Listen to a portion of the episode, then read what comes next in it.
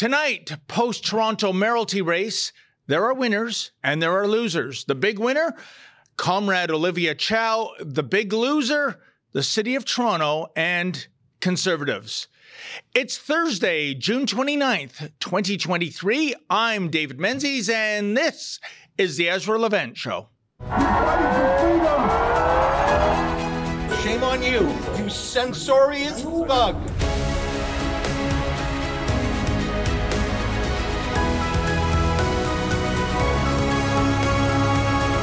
As with any election, such as last Monday's Toronto mayoralty by election, there are winners and there are losers. Obviously, the ultimate winner on Monday was Comrade Olivia Chow, garnering 37.17% of the vote. Alas, my feeling is that the ultimate loser is, well, the city of Toronto, which might end up being unrecognizable under three years of Chow's rule. More on that later. The other losers, of course, are all those who finish below Chow, and that is a list comprised of a staggering 101 candidates. Sorry, folks, I almost said 101 Dalmatians there. Please forgive me, especially given that one of the candidates was actually a dog, Molly, who belongs to Toby Heaps. Just imagine finishing behind a canine. And 83 human candidates don't have to imagine that because they did actually finish behind that mutt. That's a list that even includes Celina Caesar Chavannes, who was once upon a time a liberal member, member of parliament. Remember her? Check out this classic encounter she had with my former colleague, Keean Bexte. But I, I until you get really, to your office. No, we could, we could, you could keep going. You could keep So do going. you forgive I, I him? just, I really have nothing good to say to the rebel. So I'm, I'm not sure why you're con- entertaining this line of questioning, but Just You can wondering go if you for- just wondering if you forgive someone who verbally assaulted you. Anyways, have Are a good night. done? Thanks for chatting with me. are you done? Oh, the big Well, guy's here and you're done. I can. I mean, I Oh, can keep coming. I can. Did you just call me a pussy? Ouch rhymes with which. Uh, but at least she did stand up to Prime Minister Blackface later on. Two candidates, Jack Weenan and Daniel Ermya, finished second last and dead last with 30 votes and 27 votes, respectively. You know what that works out to in terms of voter percentage, folks? Zero point zero. That's right, getting less than 38 votes in a field of 1.9 million eligible voters. Well, that doesn't even qualify as a rounding error, folks. And poor Mr. Emra, do you reckon he's still dwelling on the fact that if he had only garnered four more votes, he would have overtaken Mr. Weenan for 101st place as opposed to settling for 102nd place. Oh, this election was such a joke, wasn't it? Little wonder stand up comedian Ben Bankas decided to run, and the funny man received 203 votes for those keeping score at home. And I think the question that we have right now, and now is the time for choosing, is whether or not people want Toronto to to continue this sort of decline direction it's heading in, like Seattle, downtown Vancouver. And if you would like that, I guess vote for Ms. Chow. Or can we fix this? Can we turn this around? And running as someone who, you know, I know the issues, I know the files, but I'm something of an outsider. I believe I'm the guy to step in and, and shake things up uh, just enough to make make the streets safer, uh, better, more affordable for uh, all Toronto families. But back to Chow, who was indeed successful in securing the mayor's chair in a campaign that was seemingly modeled after Joe Biden's successful presidential run in 2020, which is to say, Chow did not have many press events and seldom did she take questions after debates. I went to several debates to scrum her outside the venue, but she was like Batman. I never saw her enter or exit the studio. It was amazing. But apparently, name recognition and having the backing of several unions was good enough for the leftist Chow to become mayor, receiving about 34,000 votes more than the second place finisher, that would be Ana Bailão. Then again, most of the lamestream media folk are no doubt happy with that result too.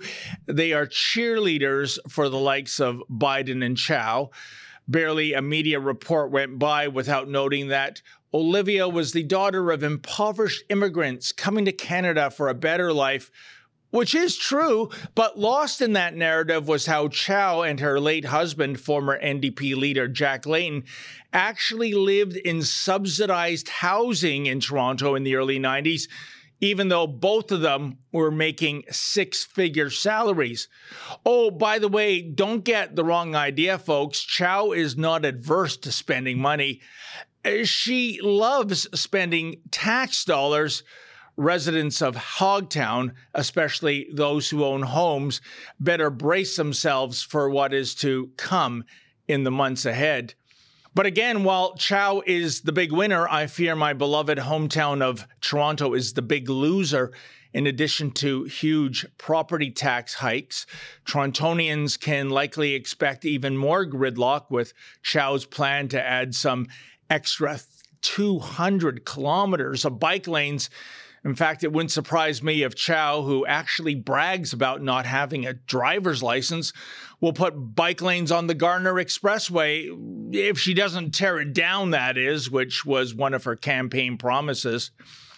Torontonians can also expect more so called safe injection sites and Chow will most likely turn a blind eye to parks becoming encampments for hobos, misfits, and various social justice warriors. Remember that sordid scene we encountered in the summer of 2020 when Dufferin Grove Park was occupied by, well, lunatics? Oh, I'm sorry, ma'am. I'm just reading your breast. What does that say exactly? It says no justice, no peace. No justice, no peace. No justice, no peace. It's not on behalf of anybody else. It's not necessarily helping the situation because this is what they're here to do. They can't use any of this footage anyways. Did I trigger you? Get out of here. Get out. Get out. Get out of my face. Get out of my face. Get the f- out of my face. You have white skin. You're always occupying every f***ing space in this. Because you're a coward. Because you're a coward. Because you don't want to answer our questions. You're in my face. Excuse me? It's extremely offensive. You are the reason people are out here. What the f- is wrong with you? You know, I truly fear that under Chow, Toronto has the potential to become Portland North. Have you been to Portland lately? Check out this excerpt from a CBN News report entitled Portland's Meltdown A Progressive Experiment That Has Gone Colossally Bad. This report depicts post World War II Portland when it truly took off as the West Coast embodiment of the American dream.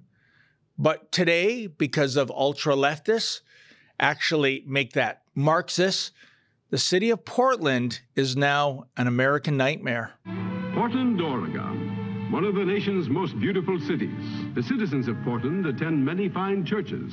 It is a family town, a good place to bring up children. In Portland today, a viral video shows a man using drugs in front of a child.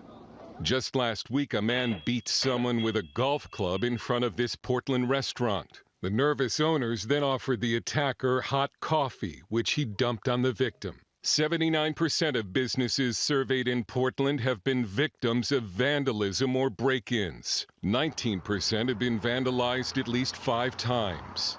Uh, our business has been vandalized over half a dozen times. We've had uh, five burglaries in our business. We've had over $100,000 worth of impact. Walmart and Cracker Barrel are part of a wave of businesses that have fled the city. More than 2,600 downtown businesses have left. Is this Toronto's fate under its new mayor? Please, Ms. Chow, prove that my fears are unfounded. Indeed, Toronto is already bad enough in the here and now. The city of my birth was described by Peter Ustinov in 1987 as New York run by the Swiss. But those days are gone, long gone. Gridlock, homelessness, soaring crime rates, vandalism, graffiti, litter. Today's version of Hogtown is no longer the Toronto Mr. Ustinov lauded in bygone days.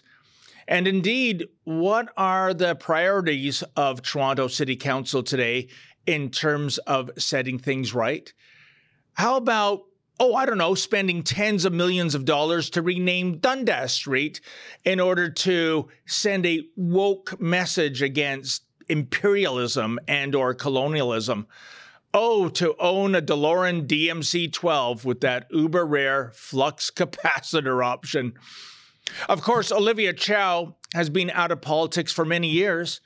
She's not responsible for the Toronto of today that dubious achievement award belongs to one of the biggest losers in the history of Canadian politics, namely the fake conservative that is John Tory. Tory resigned in February because it turned out he was having an extramarital affair with City Hall staffer Emily Hillstrom. Yeah, so much for the Me Too movement, eh? Personally, I think Tory cheating on his wife was a sidebar issue in this scandal. Tory's biggest sin, rather, was the hypocrisy he displayed during the COVID 19 years. You recall the drill, folks. We were all ordered to wear useless face diapers. Mom and pop businesses were told to close their doors or endure a visit from all the king's horses and all the king's men, uh, but not the big guys ranging from Walmart to the LCBO, mind you science, you see, or maybe it was a matter of membership has its privileges, as the old American Express tagline used to go. And of course, we were endlessly told to socially distance, you know, stand two meters away from one another to avoid the transmission of those COVID cooties. And then there were those ridiculous COVID 19 circles spray painted by the city on grassy parkland. Hey, kids, don't violate circle etiquette or you'll receive an $880 fine. And Mayor Tory, like all the other Pfizer cheerleaders out there, constantly urged one and all, even children, to get the experimental vaccine. In some cases, you had to get the jab or, well, lose your job. The ostensible policy reason for all this temporary tyranny, well, it was all about ensuring public safety. Public safety comes first, after all. And yet, during this timeline, John Tory himself was horizontally jogging with Hillstrom, who, by the way, is some 37 years his junior. Hey, I guess the heart wants what the heart wants. But can someone please explain how social distancing is achieved when, you know, you are so close to a subordinate that the end result is the exchange of bodily fluids? What a disgrace. Tory ruined lives with his mandates, and yet he turned out to be the biggest COVID 19 etiquette violator of them all. And naturally, Tory broke his promise not to interfere with the by election when he officially endorsed Ana Bailão, who did come close to winning, but alas, an election is not nuclear war or a game of horseshoes, so coming close is downright meaningless. So nice try, Ana and John. It reminds me of the sales contest depicted in the classic movie Glengarry Glen Ross. The winner is to receive a Cadillac Eldorado, the second place finisher, a set of steak knives. Then again, one best not give Bailão the keys to any kind of vehicle. She's a convicted drunk driver, after all. Oh, cheap shot, you're saying? I don't think so. Bailão and her useful idiots in the media made great fun of the addiction issues that plagued Toronto's last effective mayor, that being the late, great Rob Ford. the thing is, I don't ever recall Ford getting behind the wheel drunk as a skunk. Naturally, Bailão's love of wine never came up during her mayoral run. She's one of the elites, you see. No insensitive nor impolite questions for dear Ana, who I imagine is still crying in her Chardonnay given the election results of Monday. At least let's all pray that she now has an Uber account. Another loser from Monday is that perennial political loser, sneaky Patrick Brown. If Brown were a fictional character, I think he would be anti King Midas For everything this guy touches turns to shite. Case in point, what in blue hell was the sneaky one doing at Ford Fest last Friday? Brown hates Ford. Ford took what was going to be Patrick's job as premier of the province in 2018. Well, Brown was most likely there because we were tipped off to the fact that Brown and his number one stooge, Babu, were essentially ballot harvesting, getting Toronto's Tamil community to come out and vote for ex Toronto Police Chief Mark Saunders. I tried to get answers from Brown last Friday, but he played dumb, which I suspect comes quite naturally to him. Why are your henchmen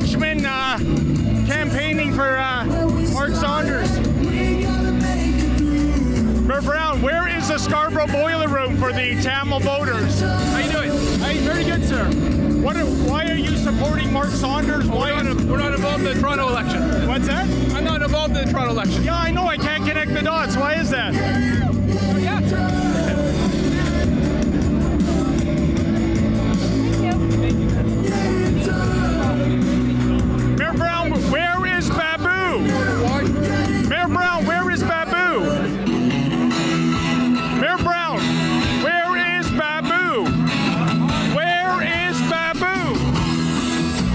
taken a paid leave of absence from the city to work on the campaign?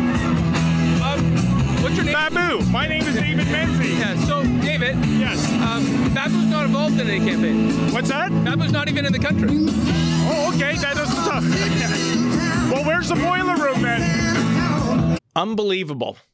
Saunders, by the way, was also Premier Doug Ford's choice, even though Ford, like Tory, previously said he would not endorse anyone for mayor. But then again, they don't call Dougie flip flop Ford for nothing. By the way, Saunders finished a distant third on Monday. You want to know another big winner that emerged on election day? That would be apathy. Only 38% of Torontonians chose to cast a ballot. That was actually a 9% increase compared to the turnout at Toronto's municipal election last fall, in which a dismal 29% of citizens showed up. I don't get that. I don't get how people are not motivated to vote for those who will be directly affecting their lives. It reminds me of that lyric from the Jackson Browne song, Lawyers in Love.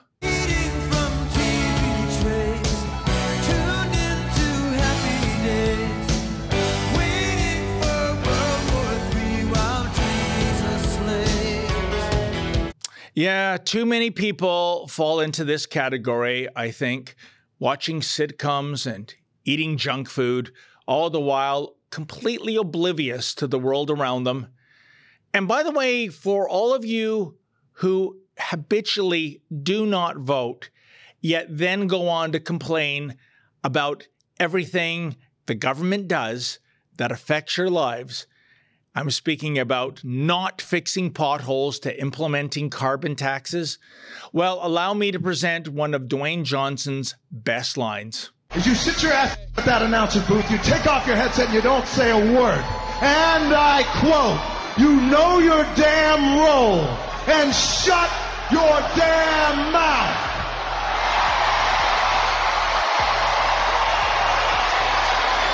Now, that's my idea of political analysis. Yet it should be noted voter apathy is not merely a municipal phenomenon. Consider last year's provincial election in Ontario. You know, the June election that delivered the Ford PCs a so called supermajority? Well, crunch the numbers and you'll find that only 17% of Ontarians actually voted for the PCs some supermajority. Full disclosure in the past two provincial and federal elections, I did not vote for the provincial progressive conservatives nor the federal conservatives.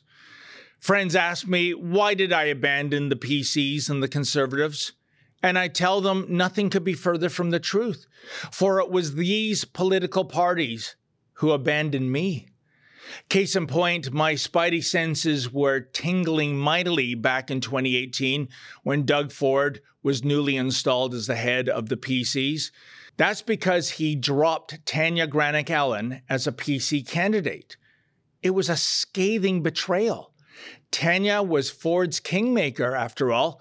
At the PC convention, she steered her votes toward Ford, paving the path for his victory. She should have been installed as a cabinet minister in the government that would come later. Instead, some ancient insensitive tweets that the left branded as Islamophobic emerged. And Ford, who once spoke out against cancel culture, well, he now embraces cancel culture. And he continues to embrace it, folks look at the cancel culture existing right now on the lawns of Queen's Park, where the Sir John A. Macdonald statue remains entombed in a makeshift coffin with a garbage bag wrapped around his head, just in case the sight of our first prime minister triggers unhinged members of Antifa or Black Lives Matter. But with Granic Allen, not only did Ford show that he was suddenly down with cancel culture, but that the premier was an utter hypocrite. Check out these social media postings of the current PC MPP for Carleton. That would be Goldie Ghamari. She used to post rancid, hateful messages on social media under the alias the Persian cat, for example, quote, Jesus was just another human like you and me. He died and became worm food. So get over it and stop advertising your religion. It's gay. End quote. Hmm. Jesus is worm food and Christianity is gay. Golly, I wonder what the political fallout would be if one were to replace Jesus with Muhammad and Christianity with Islam. And would the PC party still be going to bat for Miss Ghamari in such a scenario? But as our head honcho cherry cheesecake eating enthusiast, enthusiast proved endlessly during the pandemic, it's apparently one rule for thee and one rule for me. A key plank of the PCs was to undo the grotesque sex ed curriculum of the McGuinty Wynne Liberals. Instead, under Ontario's milquetoast Minister of Education, Stephen Lecce, the sex ed component has become immeasurably worse.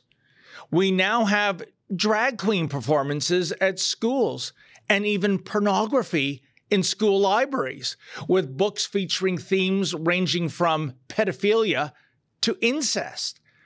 And if you dare don a t shirt proclaiming there are only two genders, well, as a student, you'll be suspended. Meanwhile, several boards now routinely lock out parents from attending school board meetings. The question arises is Lecce too scared to do anything? Or does he actually approve of such radicalism?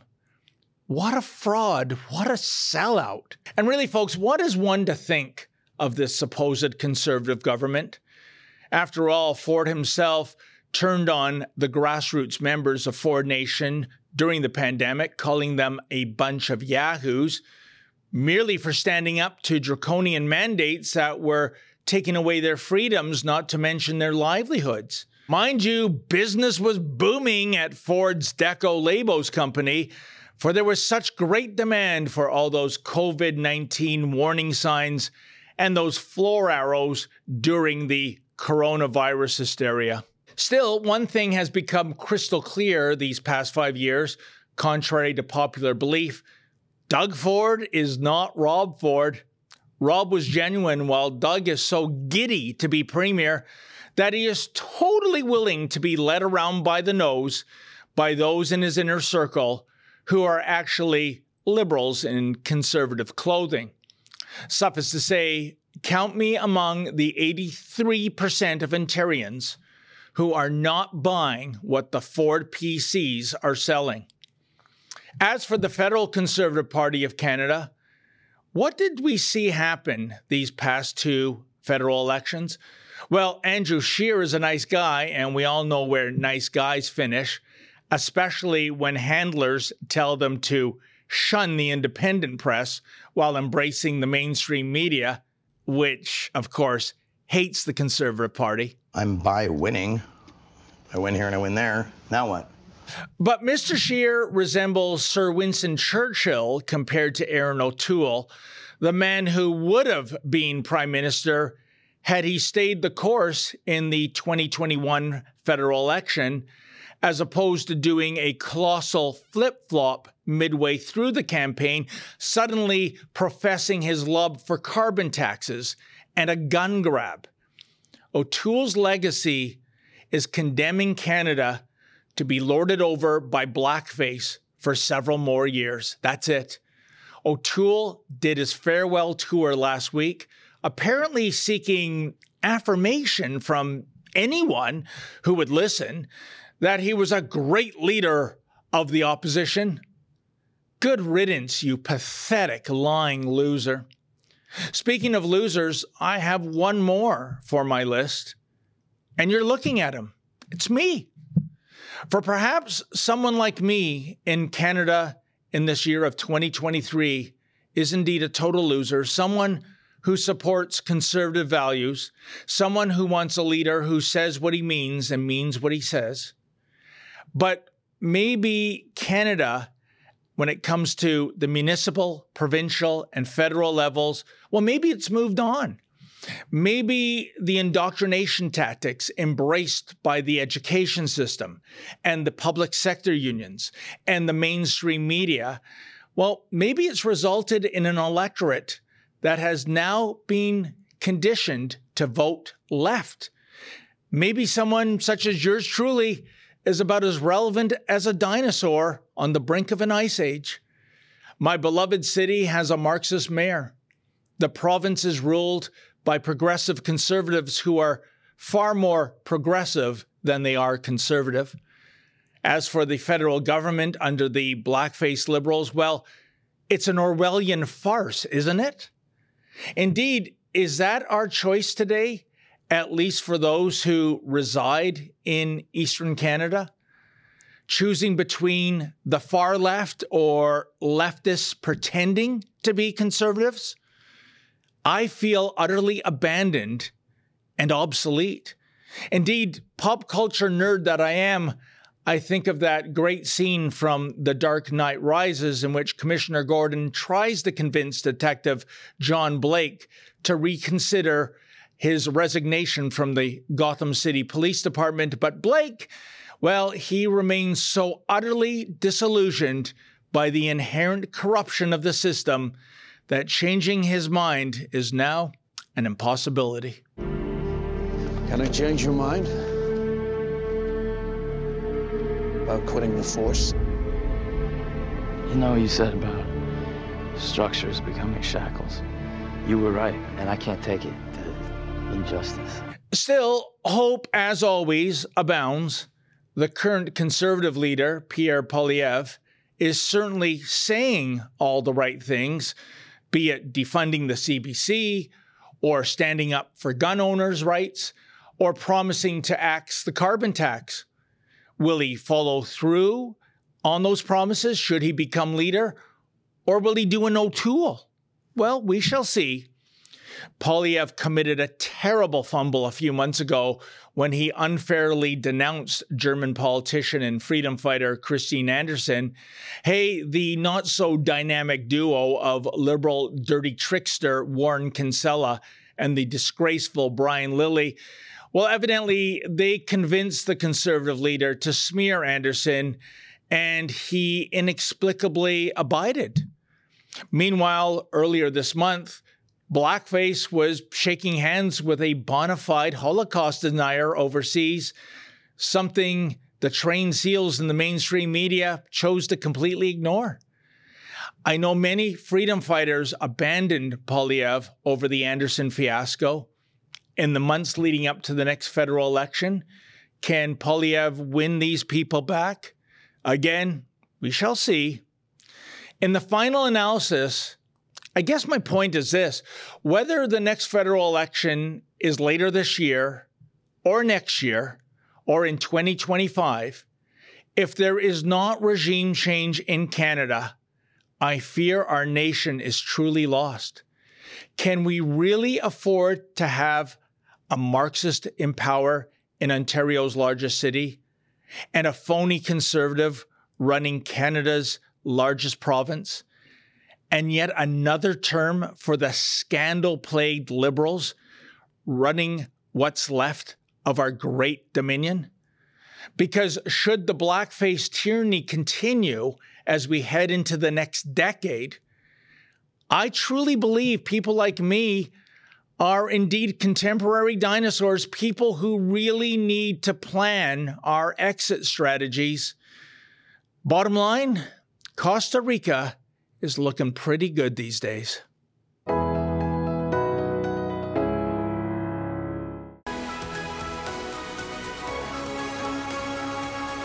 Well, folks, last Monday's Toronto mayoralty by election, that was an election like no other, with a staggering 102 candidates vying for the mayor's chair. Well, like any election, there are winners and there are losers. The big winner, of course, is Olivia Chow for prevailing. But one must wonder, given Olivia Chow's socialist leanings, given her tax and spend ways, is the big loser the city of Toronto itself? And joining me now from True North is the former Toronto Sun columnist for many decades who covered City Hall brilliant, brilliantly, and that would be Sue Ann Levy. Sue Ann, thanks so much for your time today. Oh, you're welcome, Dave. Okay. Well, I guess, Sue Ann, the first thing is with Monday's result, did that come as a surprise to you? No, actually, what came as, as a surprise to me was Ana Bailão's uh, the fact that she she did so well, and that for a while, I, I would say probably a half an hour, when the results came in, that uh, I thought she was going to win. And you know, although I'm not a huge fan of Ana Bailão, uh, she would have been a heck of a lot better than Olivia Chow. So then Olivia pulled ahead, sadly. And Yeah, you're right. You're right about Toronto. It's the big loser. I think so. And you know what, Sue Ann? I h- hope Olivia Chow proves me wrong. I hope we don't see some of the predictions emerge of people saying, get ready for Toronto becoming Portland North. But we know how she leans. I mean, she's all about more so called safe injection sites. We know she won't do anything about homeless people uh, camping in public parks. Uh, she brags about not having a driver's uh, li- uh, license. So get ready for yet more bike lanes, i.e., more congestion. Or, Sue Ann, is there a surprise here? Is she going to be more moderate than we think she shall be? No, I don't think for a minute she will be. Um, she promised during the campaign, one of the few promises that she actually a managed to etch out. Uh, she promised 200 kilometers more bike lanes in the next, well, she said four years, but actually the term is three years. And she didn't mention one word about crime in her whole platform. So it's like crime doesn't exist in Toronto while it escalates, uh, fueled, I believe, by the drug trade. She's a strong proponent of uh, safe injection sites, as you said, and a strong proponent of enabling, uh, you know, the lawless uh, to remain lawless. Um, she hates the police, and uh, I really fear for this city going forward. You know, Sue Ann, 200 more kilometers of bike lanes. I mean, where's she going to put some of those bike lanes on the Gardiner Expressway? Oops, I forgot. She also promised she's going to tear that down to even Yeah. further add uh, to gridlock.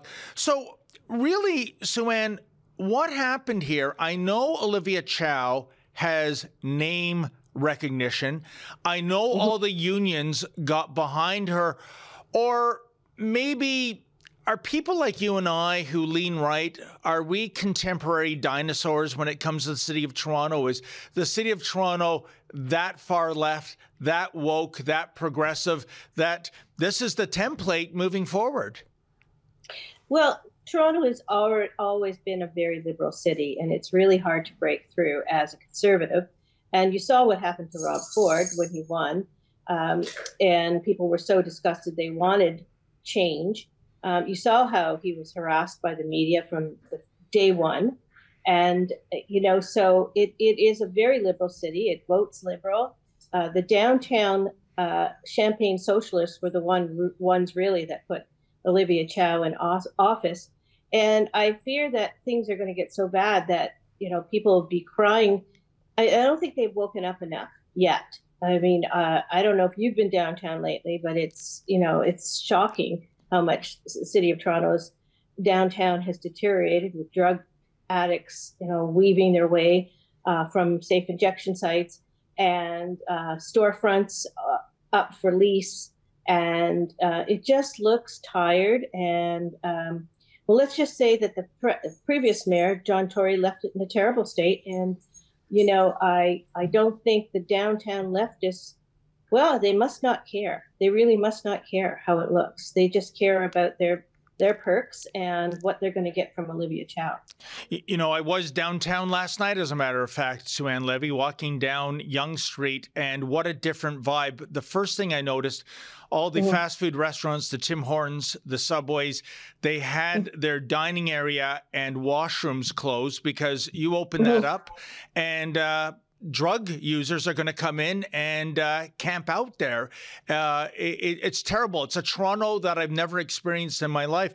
But you know, and I mm. wonder how, you know, ready Olivia Chow is to tackle the problems of Toronto in 2023, especially with rising crime uh, all across the board, at least in all the violent areas. Sue-Ann, I have a good memory. I remember your column going back to 2014 in the Sunday Sun. You had interviewed Olivia Chow, and your takeaway was how out of touch she was. For example, you brought up the issue of what do you think about the Pan Am Games, which was coming to Toronto the following year, 2015. Mm-hmm. And she mm-hmm. said uh, the Pan Am what?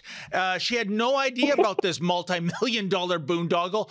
So I'm wondering if she's up to snuff on so many of the important files Toronto is facing a decade later, Sue-Ann.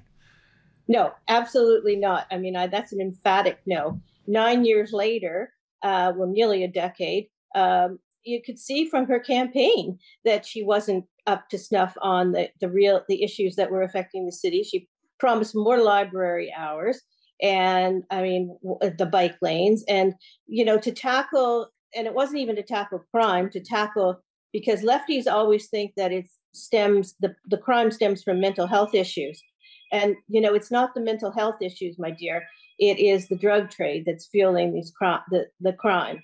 So she she kept you know talking about she was going to beef up 911 the 911 calling center and put more social workers out on the street to deal with uh, crime.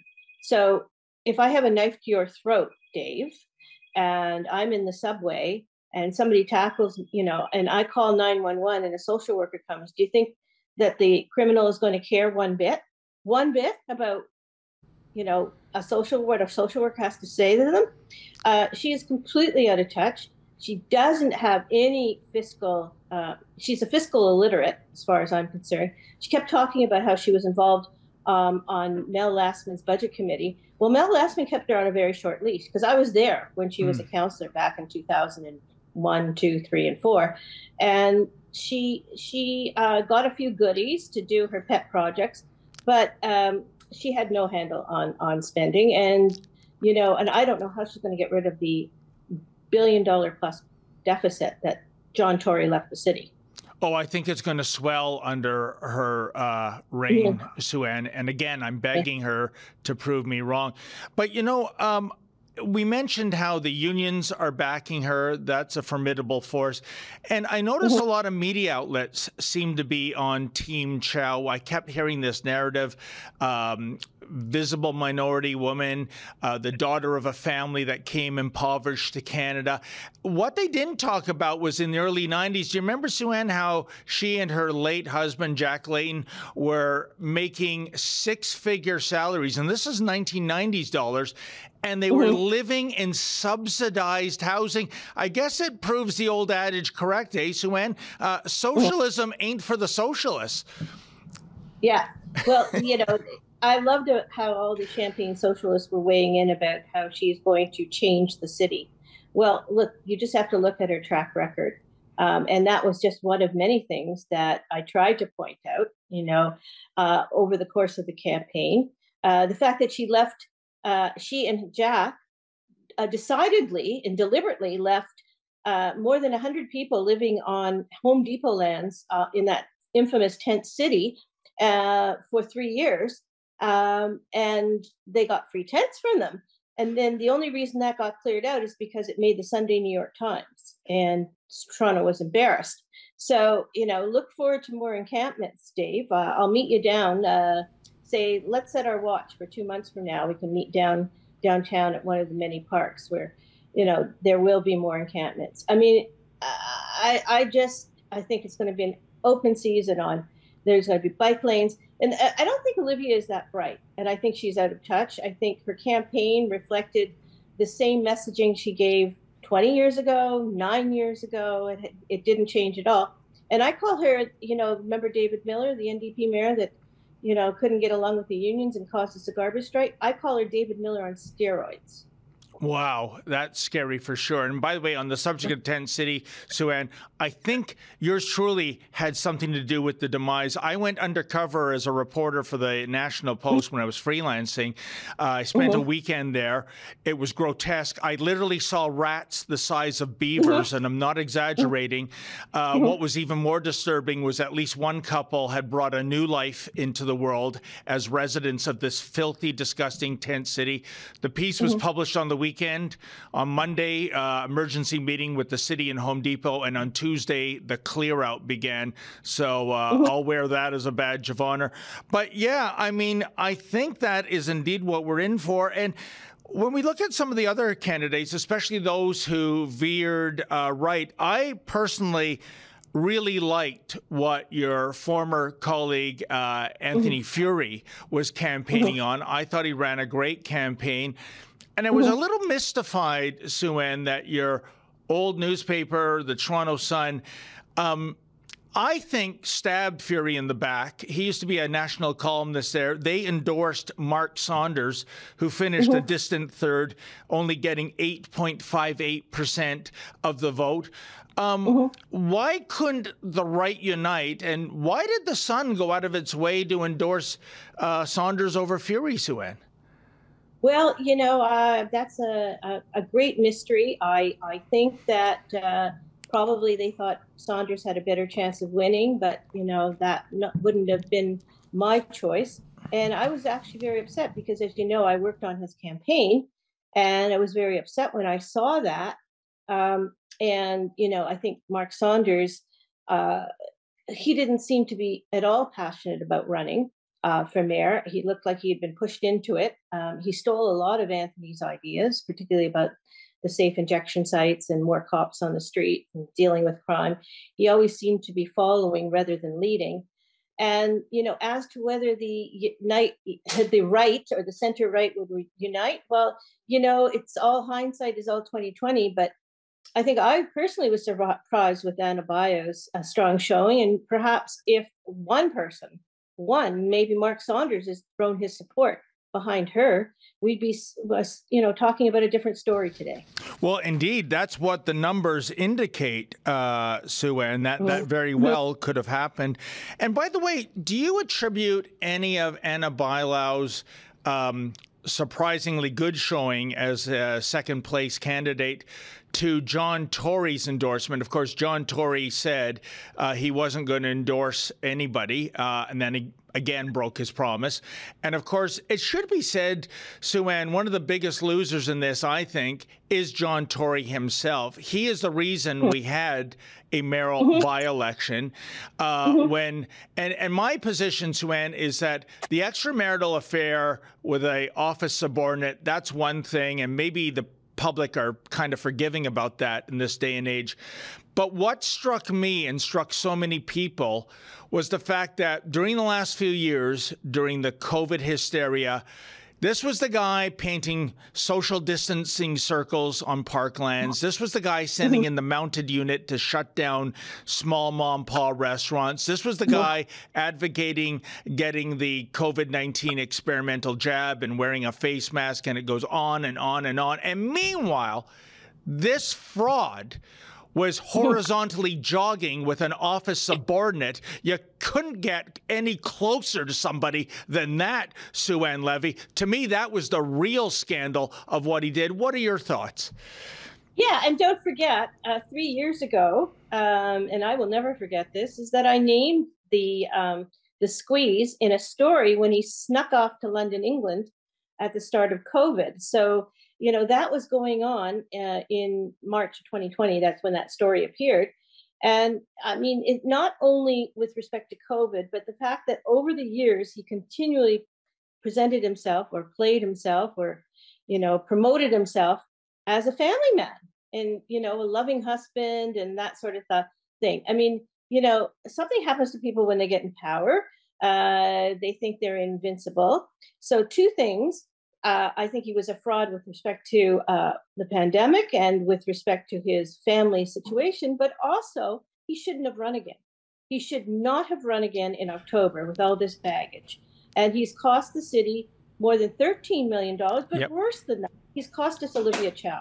That is exactly, and I blame him 100%. Yeah, no, not to overstay your welcome. And another promise broken to, and I believe he said more than eight years ago he would only stay for two terms, and that was it. Right. So Right. Uh, yet again, uh, John Tory screws up par for the course. Last question, Sue-Ann. This is the big question. Um, we fast forward three years from now. It's 2026. It's the municipal election in Toronto again. I am wondering if all the doom and gloom comes true regarding Olivia Chow and the mm-hmm. swing to the hard left here in the city, and the city just becomes decrepit, literally a, a Portland mm-hmm. North.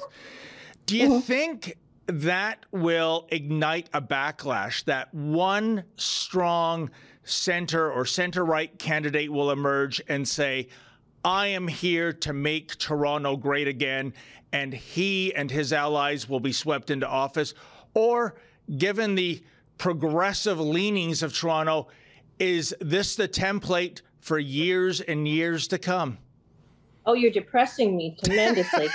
no, I think I think that the the first alternative is probably the best possibility, but I think what there's a couple of things have to happen. You know, Anthony Furey was a great candidate, and I I, I would strongly urge him uh, three years to, net from now to consider running if all these things happen, and I I do strongly believe that they will happen.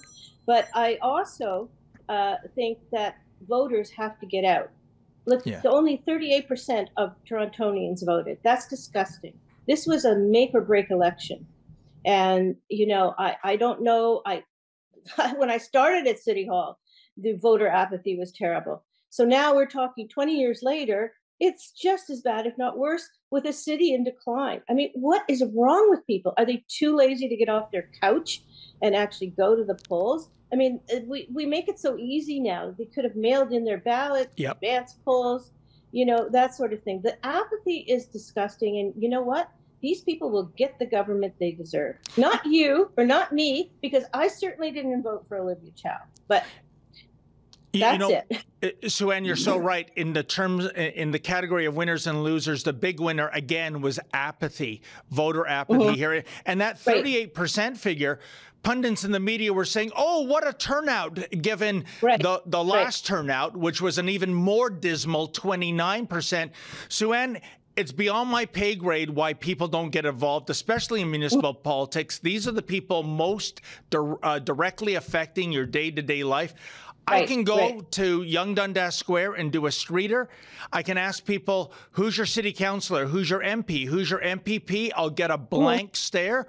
But you ask them, hey, uh, did you hear about Kim Kardashian's new bikini? Oh, they'll talk chapter and verse till the cows come home on that topic, Sue Ann.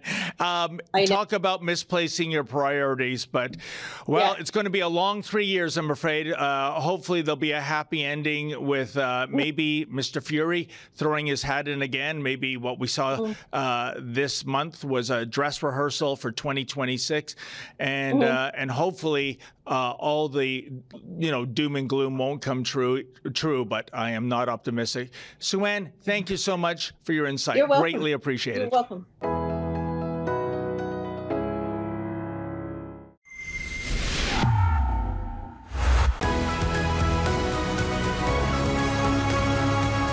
Well, folks, lots of feedback regarding Ezra Levant's interview with law professor Bruce Pardy.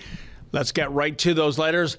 Marcus Aurelius, 1739, writes I was told by a provincial court judge that the charter was more of a guideline than law.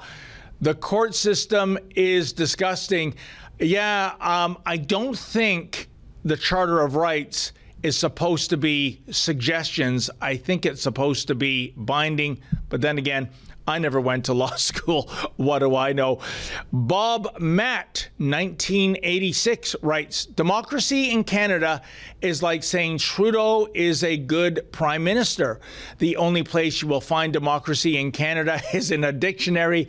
I think the more appropriate word is communist Canada. Well, um, Blackface wouldn't agree with you there, or that might be his wish. Don't forget, it was 10 years ago, folks that Justin Trudeau professed his love for the basic dictatorship of China, you know, in terms of getting things done. Unbelievable. Bernard Hutchinson, 4753, writes Issues like Tamara Lich's don't happen all the time, but certainly most of the time since Trudeau has been in to- totalitarian, tyrannical power. But you know, um, my friend, that's where the courts should weigh in. That's when they should be governors. That's when they should call offside when need be. But I'm afraid these days, when we call it the justice system, it sounds to me that a better descriptor would be the criminal law system. Well, folks, that wraps up another edition of the Ezra Levant Show. Thanks for tolerating me. As we head into the long weekend, I want to wish one and all a very happy Dominion Day. And as always, stay safe and stay sane.